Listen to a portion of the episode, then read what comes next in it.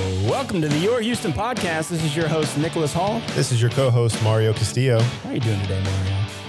You know, I watched some baseball on TV for the first time in a long time this week, and that was great, except you don't really think about baseball starting at the beginning of August, the late July. You usually think about things like back to school, um, which is what we're talking about today. Yeah, you do. But I also think about those cardboard cutouts that we have in the uh, the field out there. Um, you know, I've been thinking. I'm on the fence. I've been thinking about actually getting one of those. I just don't know which Astros shirt I'm going to wear. Uh, well, thank you for being here today. We've got an exciting guest. This is a topic I've been waiting to talk about for so long. Uh, Capo. We, we are very excited to talk to Zeph today. He's the president of the Houston Federation of Teachers and the vice president of the American Federation of Teachers and a former Houston Community College uh, Board of Trustee member. How are you doing this morning, Zeph? I'm doing well. Thank you. Uh, glad to be here. Thank you for the invite. Uh, if there's one beach you could retire to, which beach would that be? Whew, wow. Um, you know, there's a uh, there's a couple of really secluded beaches down in Costa Rica and uh, down by Manuel Antonio Park, south of there, that are just amazing and uh, stay fairly well off the grid, but close enough to the airport to get back to Houston if I needed to. I'd be there in a heartbeat. Yeah, Costa Rica is a very popular choice. Uh, wonderful beaches down there. Um, I, I, heard some dogs in the background earlier today. Uh, what's your favorite breed of dog? You know, it's really hard to say. It's like uh, picking favorites between your kids. I, have got a, uh, a red min pin that came from the city of Houston shelter, who has been with me the longest now, which would probably be the one that's up there because he's the smallest guy in the group. But uh, I've got a Catahoula leopard that uh, was rescued from the Harris County shelter and a, uh, a schnauzer from the Schnauzer Rescue uh, uh, group, who is a great group who does a lot of good work for dogs around the city of Houston, particularly the Heights, close to my neighborhood. You know, rescue dogs have a place close to my heart, so uh, that that's that's something that I, I endear. Um, and then my last question would be since everything with the world we're living in right now, what would you say is your favorite stress relief activity? I think it's probably the only one that I have left at this point, and that's uh, getting out with the dogs and walking around the neighborhood, uh, keeping distanced away from other people, making sure that you're in the outside where you can stay safe, and uh, getting to know your neighbors from a distance as you uh, kind of work through this uh, the effects of this pandemic together in the best way that you can. Uh, that's that's one of the things that helps uh, keep me mo- moving and and reduce some of that stress that builds up from far too many of the decisions being made by our state right now. Yeah, we're moving at a fast speed, and we got a lot of decisions to make. Well, let's let's dig into some of those decisions you mentioned, uh, Zeph. We're really excited to talk about this topic with you. Um, we're getting into back to school time, and we're seeing in the news, you know, all the headlines of the state wanting kids back in the classroom and the doctors and the scientists saying it's too soon and then you have teachers caught in the middle of this school bus drivers. You know where are we right now with everything that's going on? Sort of what's the state of getting back into the classroom in the fall? Yeah it's frankly at a really precarious state because we have far too many political decisions being made instead of letting the medical science drive these decisions um, I mean, there are two very distinct pieces in here, right? Uh, our medical professionals should be the ones that we're following in how to control and contain this virus. And that should be everyone's uh, from Houston to Austin, from um, Dallas down to the Valley. That should be everyone's priority is what are the things that we all need to do collectively to contain this virus? And certainly, one of the things that we could be doing in the public school system is uh, is improving the virtual uh, online education system that we started putting in place that we can continue to move through so that we don't exacerbate an already uh, really uh, uh, frayed system of healthcare delivery, both in the public and private sector, frankly, uh, as well as exacerbating the already alarming numbers in communities like ours, um, where we're seeing, uh, you know, far too many cases and far too high of a percentage of COVID to make anyone comfortable.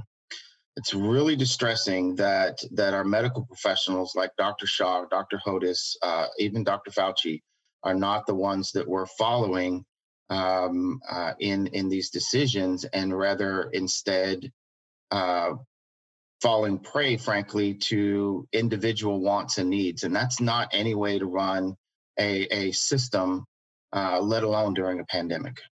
You know, it had been months ago when I, I really started seeing a shift from everyone working together to something becoming politicized. Um, and you know that's just too too unfortunate given the circumstances. Um, who would you say is behind the push to hold in person instructions this fall? Well, you know, I, I, frankly, you can kind of see it. You could see the division at the state level with the push being the lieutenant governor's office is firmly behind this start over. You've seen it in the comments that he's publicly made, uh, willing to sacrifice grandma. Why would we think that he's not willing to sacrifice the teacher or students uh, to uh, meet those ends? Um, the picture uh, that the Houston Chronicle published the other day with the president, uh, the attorney general, and the lieutenant governor together um, really kind of said it was worth a thousand words uh, when you looked at the motivations behind some of these decisions that are being made. Uh, it, it's frankly frightening. Uh, and I know part of it is because of part of their base, part of the voters that and the individuals within our communities that frankly don't believe uh, in you know collective care to take care of one another, i.e., wear your mask when you're out in public versus their individual freedoms, and that that is a recipe for disaster. That is not anything that we have ever prioritized when we've had real national crises before. Um, you know, and and and it's really, really, really unfortunate when you look at many of the comments out there. When you look at many of the things that are being said and done, and what people believe you know, just because your zip code may have a lower incident case right now doesn't mean that you are safe to return to schools. Uh, it simply means that you're going to bring people from multiple zip codes together into close quarters, and their um, risk of infection is going to increase exponentially. And then those zip codes that have been less susceptible are now going to have factors that uh, um, allow for the climate increase in those areas. Uh, people don't understand how epidemiology works. So, just so we're all on the same page here, in Houston and Harris County, it, it sounds like schools are delaying in person start for a virtual start of four weeks, and they can potentially extend that another four weeks. But once those eight weeks are up, the expectation is students and teachers are back in the classroom. Is that correct? For the most part, we have some school districts that are not availing themselves of those four weeks. I believe that Spring Branch is doing two weeks of virtual and then bringing everyone back in person. Uh, I think that Humble uh, ISD is choosing to have a much shorter runway and forcing their teachers and students back into classrooms at a much earlier pace. You have other school districts, um, you know, like Houston ISD, who I think is actually done. Uh, you know, I'm not uh, generally somewhat critical of their decisions, but they've actually done a really good job of putting together a fairly comprehensive plan of really looking at the scientific data and understanding that they have a behemoth of a district and you can't move you, are not going to be able to move as quickly as uh, as as you would if you were running a small business of 10 or 12 people. So i think that they're putting putting the medical advice first and foremost really trying to do their very best to put the safety of students and staff first, yet still somewhat being hampered uh, by decisions made at the state. Um, they, they, the state has tried their best to put out um, positions that seem like they're giving flexibility to school districts, but what the school districts are finding in the next page or the next set of uh, guidelines, those flexibilities are then being taken back.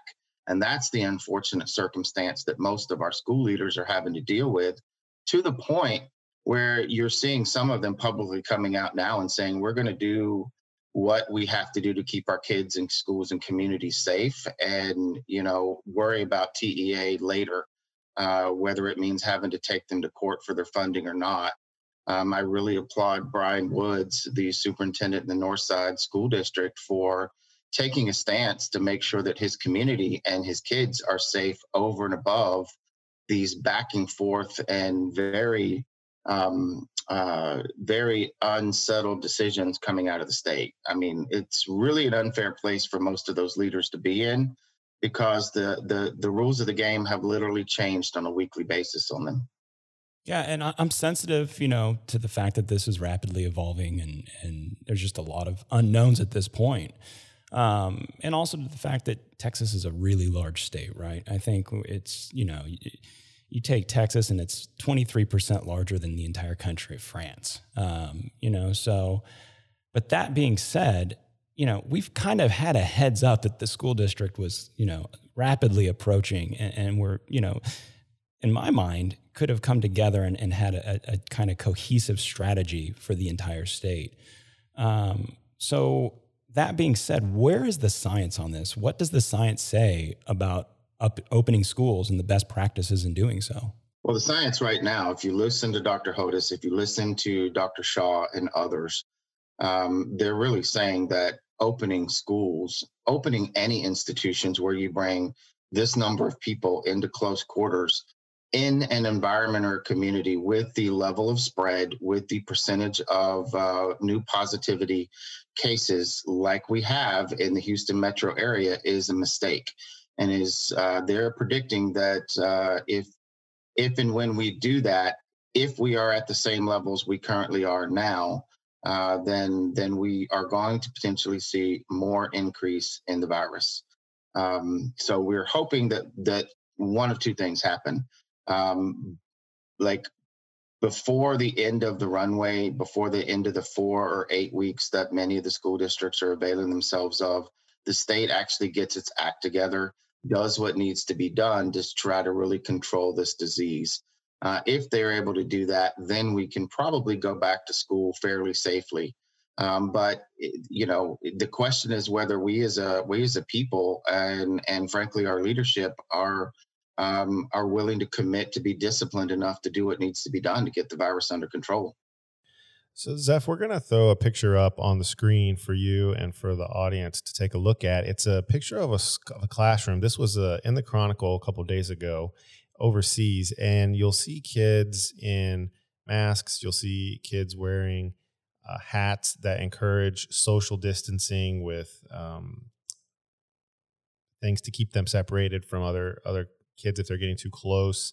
You know, are you seeing success stories of schools that are reopening in other parts of the world and that are doing it in a way that keeps the kids and the teachers safe? There are some places that are are doing so and having fairly good results from it, being able to maintain control.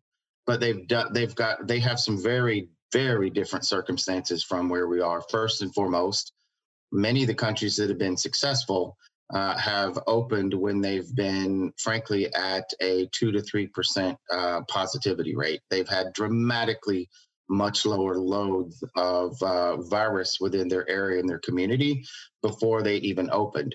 Many of their countries did what needed to be done to get the virus under control first. Once they were able to do that, those additional safety measures, wearing masks, having some of the uh, plexiglass uh, dividers, uh, the additional cleanings, ha- readjusting your schedule, making sure that you are social distancing to the best that you can with kids, because we already know, I mean, any mother or father of a three, four, five, or six year old will can easily attest to how difficult that's going to be. But putting those things together in the right environment can allow you an opportunity to keep it under control we haven't done the first steps first. We've fought each other uh, on what needs to be done uh, to get the virus under control, and we've wasted so much time. Uh, we wasted time with TEA not providing guidance to schools until mid July. Uh, guidance that frankly uh, set off a, uh, a, a, tug of war between, you know, opening the economy or keeping staff and students safe, which is ultimately what uh, the decisions were boiling down to. Um, so yes, I think that some of those things can be done. What we don't want to do is we don't want to be in a position that Israel and Sweden and some of the other places were that that somewhat did what we did. Israel opened too soon. Uh, they didn't have uh, their viral loads uh, under control or uh, at the level they needed to be to be able to allow contact tracing and testing uh, to uh, take hold and and allow them to quarantine appropriately. And you had other countries like Sweden that, frankly, just you know, didn't wear masks, did a lot of the knuckleheaded things that we've done in the United States, not paid attention to what medical professionals had to say, and, and have suffered the consequences uh, as a result. And they're a, in comparison, microscopic country and population and compared to what we are. Yeah. I mean, this all goes towards uh, you know, I think that we've had the opportunity to kind of learn from the mistakes of other areas throughout the world, and and we still somehow can't come together and and have a very level-headed, common sense approach. Um, you know, so has HISD defined a test positivity rate whereby the schools would be closed? You know, I, I think that they're they're they are also they are more leaning on the county on the public health officials to to give them those numbers to work through those they are staying uh, in very close touch um, you know they recognize right like like I, am not an epidemiologist i'm not a, a public uh, health policy professional you know um, any more so than uh, than the leaders of our school district or certainly people like Ken Paxton. We, but the difference between us and them is we know how to identify and consult with the experts in the fields to help us make the best decisions. And I think that they're going to continue to do that. Um, so at the point that our county health professionals and others feel like it's safe enough, I think is is the guidance that they're going to be looking for. Um, and the numbers that we've been looking at um, you know, 14 days of reduced positivity cases in a row, um, an overall positivity rate of 5% or below, and trying our best to get under a 1% total uh, viral load within the community. Those are the kind of the numbers that we're shooting for um, to, to really think that we're going to be in a good, safe environment. Um, but we're certainly uh, we're certainly following the lead of of uh, Dr. Shah and uh, Dr. Hotez and others in in this regard because we also do know that the science is changing on a daily basis. What we thought we knew yesterday, we may not necessarily know tomorrow um, because as a former science teacher, I've been telling everybody who will listen is when it comes to COVID 19, we are still in the hypothetical stage. We're in the hypothetical arena. It's going to take a lot of peer reviewed replication of many of these studies to really uh, have the reliability and validity rates necessary to to really uh, utilize them to make sound public policy let's spend some time talking about teachers. So, if you're an older teacher and maybe you're near retirement and you just don't feel comfortable going back into the classroom while there's so much community spread of COVID 19 still going on, can you sit the year out? Can you teach virtually? You know, are there any implications for your contract? What what situation are teachers being put in right now with this pressure to return to the classroom? Well, that definitely depends on where you're at and where you're employed. If your employer is uh, erring on the side of caution, or if they're throwing caution to the wind and, you know, damn the torpedoes, move forward. Um, you know, some people may be uh, coming to a much uh, riskier decision much faster than they would want to. However, there are some things that they can do first and foremost, um, our, our teachers that are at retirement level can basically decide to retire anytime if they qualify. Um, so they can kind of go up to the day of the decision uh, of where they have to return and kind of make that very drastic decision.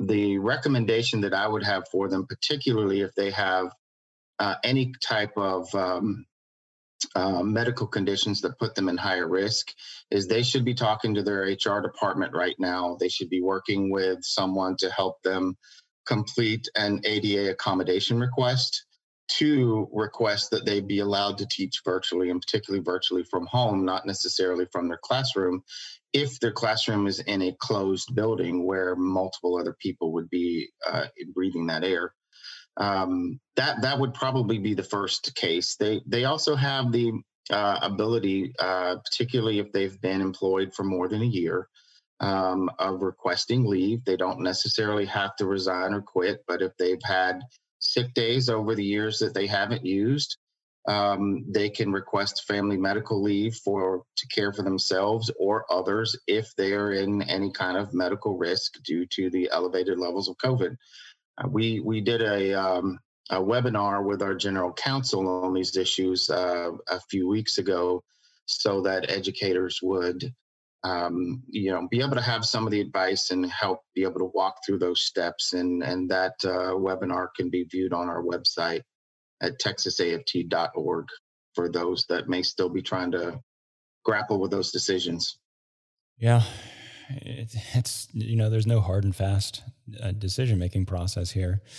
Um, I was reading in the news, and this is where I'm really curious how how do you really reopen the schools where you have special needs students and special needs students generally have a compromised immune system to begin with.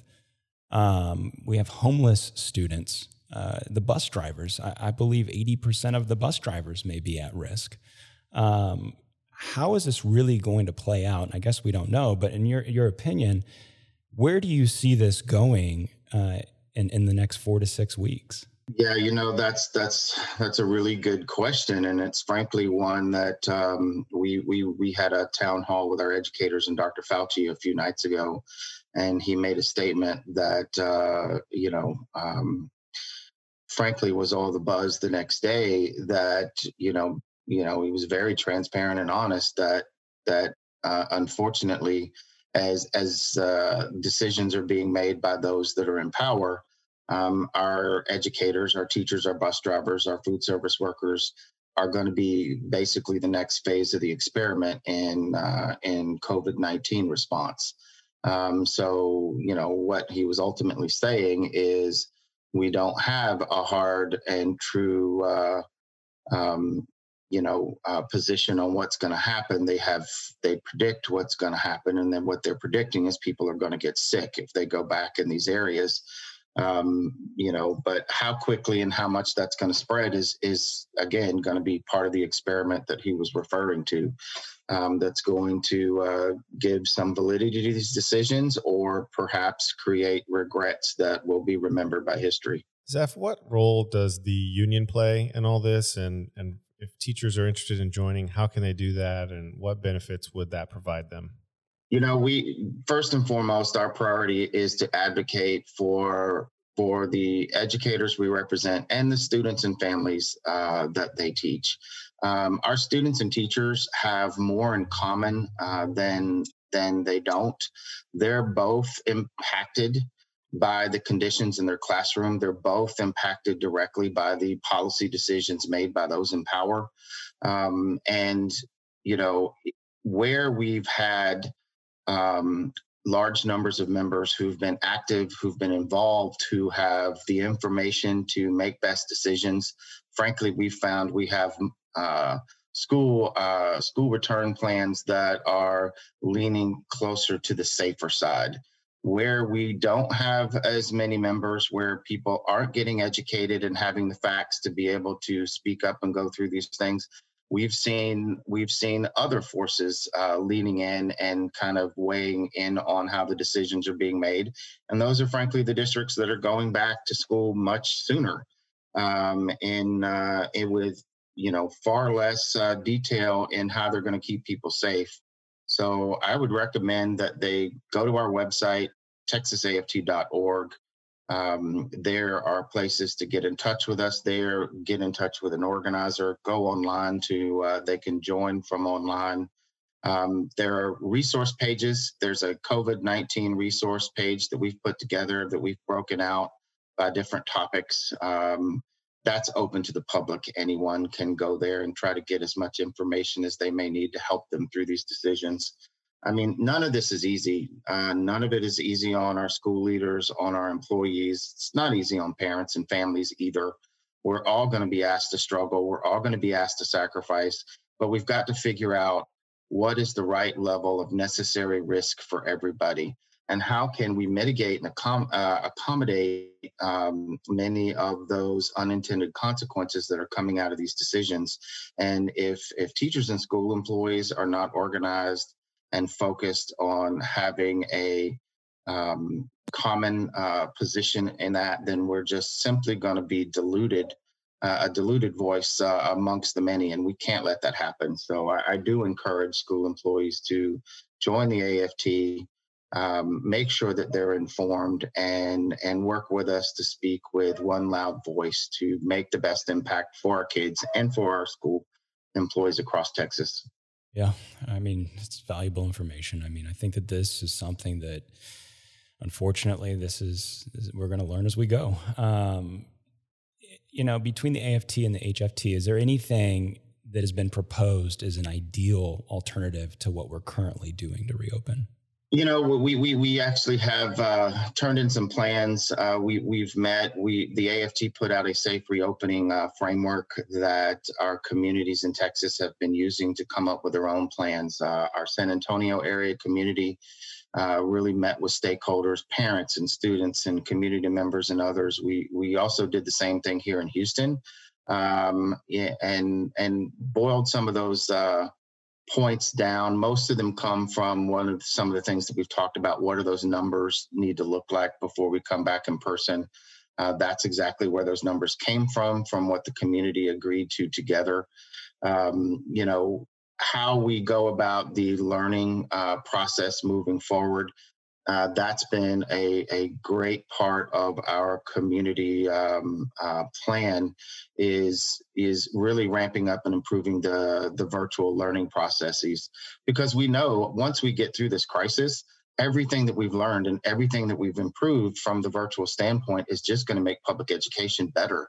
It's going to be a, a, a, another more robust tool with teachers having a greater appreciation and understanding, with students and families having better ways to connect. Um, the fact that it took a, a worldwide pandemic uh, to force our leaders to make the necessary investments to uh, equalize the digital divide between our kids and families. First of all, in, in looking at it in one way is shameful, uh, but looking at it in another way, it's one of the uh, potential silver linings coming out of this pandemic is that we will have more kids that are that are connected who were uh, kind of um, to use a colloquialism at this point in education, left behind um, with internet connection and and devices that hopefully will be able to um, you know make things better for everyone in the end. So those are some of the pieces that we've been uh, working on. We we have not stopped. Our teachers have not stopped. Throughout the spring break they were on multiple webinar trainings trying to learn the new and different online tools, how to best utilize them for students. That's taken up most of the summer. Uh, it seems like there's something going on every day as far as that type of uh, learning for our educators because they really want to make sure that they've got a better, more cohesive plan coming into the fall. I think they see that as their responsibility um, uh, vis-a-vis the uh, safe return plans. Um, so I'm hoping that more parents or parents will feel more comfortable. They'll have a much more easy, an easier uh, on ramp to virtual learning in the fall. So, but that's that. Those are some of the other things. Once we get kind of the major safety precautions under control in our districts that are trying to do it safe, is is all of us stepping up to make sure that we approximate as much as possible the in-person learning experience for our students. We know we're not going to be able to do that 100% because everyone agrees in-person learning is by far the uh, the the best choice, and we all want to be there. We just want to do it safe. Well, thank you so much for being our guest today, Zeph. Uh, this has all been valuable information. I, I cannot stress enough how if you're listening, you know, please go down. We're going to have all links to everything that we've discussed today. Uh, like and subscribe. Watch the show. Uh, please go to the AFT website. Um, Zeph, once again, thank you. I hope you make it down to Costa Rica sometime soon and, and get a pina colada or your favorite beverage of choice. Thank you very much. Thank you. Have a great weekend. This has been another episode of Your Houston. Please enjoy your weekend and be safe, not sorry.